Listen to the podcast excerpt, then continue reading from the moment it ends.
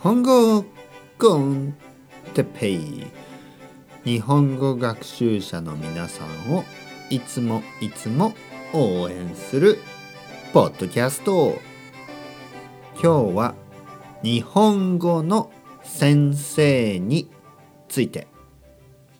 日本語の先生誰のこと？誰ですか？僕ですね。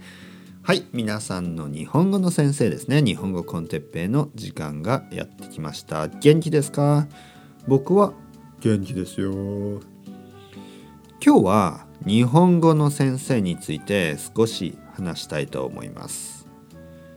皆さんは日本語の先生がいますか？皆さんは学校に行ってますか？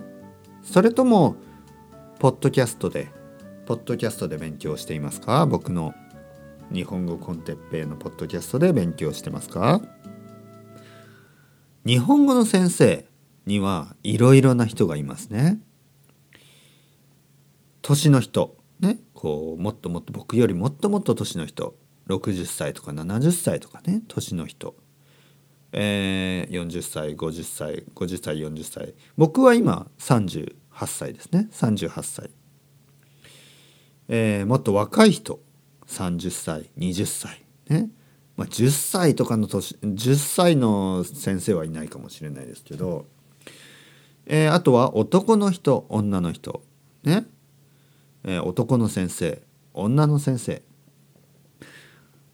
えー、でもね日本語の先生は女の先生が多いですね。ほとんどは女の先生ですね。男の先生が少ない。まあいろいろな理由はあると思いますけど、えー、男の先生が少ないです。そして、えー、女の先生で若い先生が多いですよね。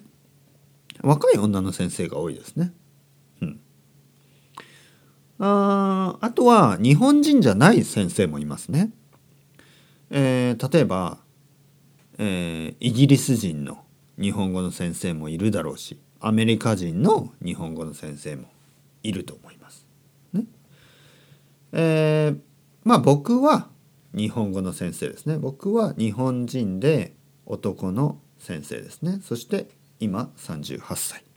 うんあとはいろいろな日本語の先生がいますね。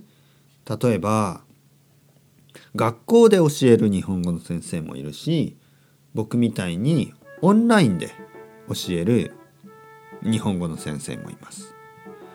あとは教科書をたくさん使う日本語の先生もいるし僕みたいに教科書はあまり使わない日本語の先生もいます。僕は教科書はですね自分で勉強できると思います。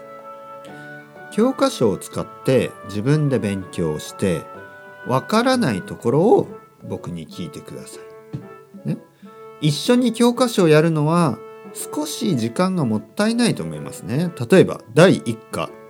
じゃあカルロス君これを読んでください。みたいなのはちょっと時間がもったいない気がしますね。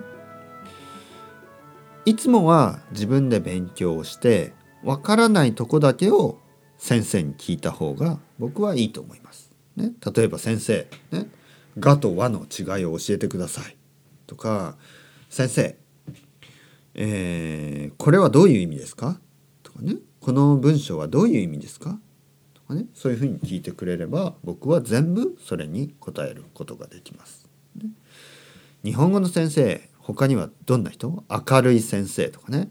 ちょっと退屈な先生。面白くない先生。とかね。面白い先生。面白くない先生。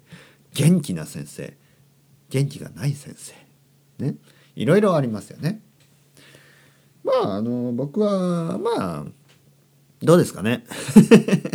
僕はどんな先生ですか、ね、自分ではよくわからないですよね。ちょっと変な先生かもしれないですね。えー、ちょっと変な先生。の、えー、日本語のレッスンが受けたい人は italki で、ねえー、レッスン申し込んでください、ね、待ってますよ。どんな人でもウェルカムですからね。それではまた皆さん。 Chao chao hasta luego。またねまたねまたね。